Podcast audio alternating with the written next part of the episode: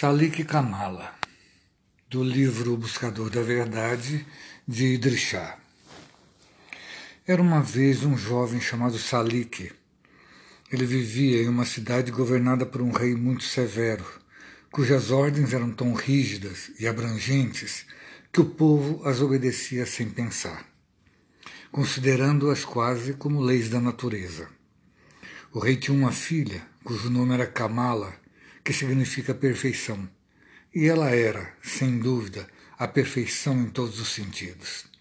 Era inteligente, formosa, sábia. Mas havia uma lei que proibia que se olhasse, se falasse ou mesmo se pensasse muito sobre ela.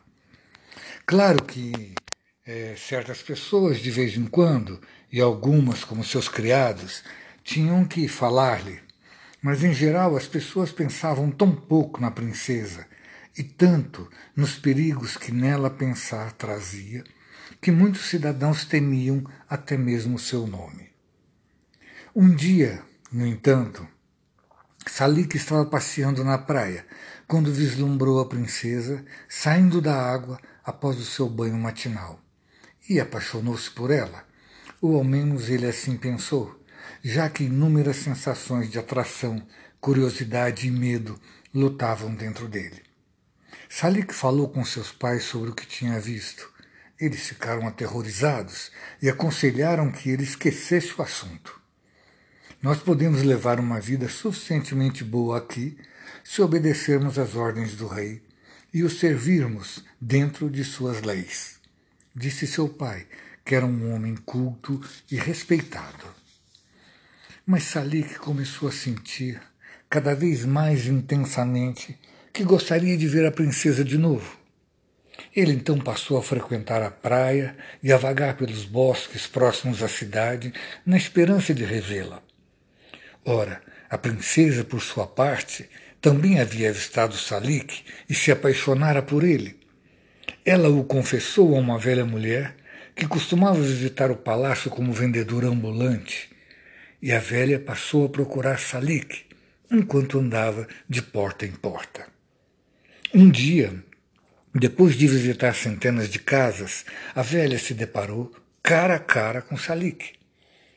Meu filho, disse ela, a princesa ama você. Agora você deve fazer a sua parte. Apesar do que diga o rei, você deve vencer o seu caminho até a jovem. Acaso não é ela mais bela do que a lua? Salik naturalmente se sentiu surpreso e feliz de que ele, um insignificante jovem, amasse e fosse amado pela princesa, e prometeu à velha mulher que procuraria um modo de encontrá-la. E assim, buscando-a, apesar de todos os perigos, seria capaz de provar o seu amor. Encorajado pela excitante mensagem, Salik sentiu muito menos medo da ira do rei do que antes e saiu de casa para caminhar pela cidade enquanto fazia planos de como encontrar-se com sua amada. Não havia ido muito longe quando se deparou com uma multidão rodeando um homem que, amarrado a um poste, estava sendo chicoteado. O que aconteceu? perguntou Salik. Esse homem falou da princesa com admiração, disseram, e naturalmente o rei mandou castigá-lo. Quando viu o horror da cena do homem chicoteado e sua carne dilacerada, Salik sentiu um aperto em seu coração e teve medo de que esse poderia ser o seu destino, caso persistisse em seus desejos secretos.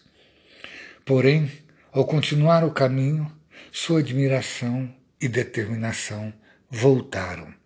E ele começou a fazer planos para encontrar-se com a jovem. Então, ao dobrar uma esquina, encontrou um grupo de pessoas zombrando de um homem que estava sendo despejado de sua loja. Eles atiraram, atiravam lama sobre ele e roubavam suas mercadorias à medida que os soldados do rei as jogavam na rua. Quando Salik perguntou o que estava ocorrendo, lhe disseram: Assim se desonra quem cobiça a filha de nosso mais sábio e poderoso mestre, o rei. Esse homem compôs uma poesia sobre ela. O coração de Salik se tornou água ao ver qual poderia ser o seu castigo. Mas logo sua resolução voltou e ele seguiu seu caminho. Pouco tempo depois, viu um homem que caminhava olhando para o céu. De repente, a guarda real apareceu, capturou-o e levou-o embora. Quando Salik perguntou às pessoas que assistiam à cena que crime o homem havia cometido, eles disseram: Ora, olhar para cima é crime. Essa pessoa poderia um dia acabar olhando para a janela da princesa na torre, por isso teve que ser detida. Assim Salik, para proteger-se, começou a andar com o olhar fixo no chão. Havia caminhado desse modo por algum tempo, quando viu a velha mercadora o chamando através de sinais. Jovem, você não está fazendo nada que o conduza à princesa. Se você a ama tanto quanto ela o ama, deve guiar seus passos nessa direção, para que ela não venha a se desiludir com você. Eu acho que já comecei, disse Salik. Como assim? perguntou a velha. Em primeiro lugar, eu não falei sobre ela com ninguém, exceto meus pais. Segundo lugar, não escrevi nenhum poema sobre ela. Então, disse a velha, por que você está olhando para o chão? Eu estava para lhe explicar, bruxa, disse Salik, que não levantando os olhos, eu estou me protegendo. Tola criatura! exclamou a mulher. Por acaso você não sabe que aqui há uma lei e um costume que proíbe as pessoas de olharem para o chão? Pois isso poderia significar que estão buscando as pegadas da princesa? E a velha seguiu seu caminho. De repente, quando estava passando diante de uma casa, com seu pensamento todo voltado para a princesa, Salik escutou soluços e lamentos vindos de dentro da casa. Correu para lá exclamando em sua obsessão: Ela está morta! Oh, ela está morta! Deixe-me vê-la pela última vez! Os parentes do morto olharam para ele e pensaram que Devia estar louco. Jovem, disseram, nós nos lamentamos porque um dos nossos familiares morreu, mas você, um estranho, não tem o direito de entrar aqui e portar-se de um modo tão inconveniente. Além disso, não foi uma mulher que morreu, mas um homem. Salik, então, seguiu seu caminho. Afinal, chegou uma encruzilhada, onde encontrou um venerável sábio, um mestre sufi, sentado com os olhos semicerrados. Este homem lhe disse: Salik, meu amigo, resta-lhe pouco tempo para encontrar a princesa. Você tem estado olhando para cima, para baixo, tem seguido suas próprias inclinações e acabou até mesmo perdendo a cabeça por causa de uma morte.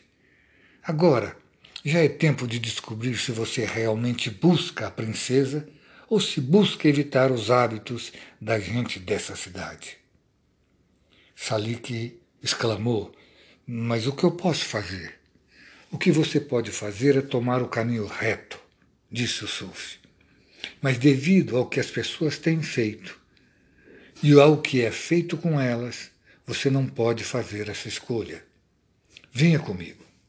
O sábio tomou Salik pelo braço e caminharam juntos pela estrada até chegarem ao palácio do rei. Você tem medo da morte? perguntou o ancião. Teme a desgraça e perder os seus bens? Tem medo do conselho e da ajuda? Eu só faço o que os outros fazem e evito o que os outros evitam, respondeu Salik. Apenas, disse o sábio, o que alguns fazem e o que alguns não fazem. E você crê que este é o comportamento de todos os demais? Entraram no palácio, Suf guiou Salik até a sala do trono, onde o rei se sentava com a corte. Majestade, disse o sábio, esse é o jovem Salik, que tem temido, tem imaginado, e agora vem a vós para pedir a mão de vossa filha, a princesa Kamala, em casamento. Eu governo, disse o rei, sobre essa terra, onde o perigo se encontra em toda parte, onde, to onde todos devem morrer. onde as pessoas são constantemente alvo de desaprovações. Aqueles que temem o perigo sem necessidade, que temem a morte e que não podem suportar a reprovação, permanecem escravos. Por acaso serão eles dignos das filhas daquele que os governam? Se as leis de Vossa Majestade dizem que agora devo morrer, então que eu seja morto. Se Vossa Majestade desaprova minha ambição, que eu seja desonrado. Tudo o que sei é que quero me casar com a princesa. E assim foi como Salik se casou com Kamala, em seu devido tempo, se tornou o soberano do reino. Salik, evidentemente, significa buscador, enquanto Kamala é a palavra para a perfeição. Por isso ele a alcançou somente depois de ter afastado aquelas coisas que se, que se interpunham entre eles.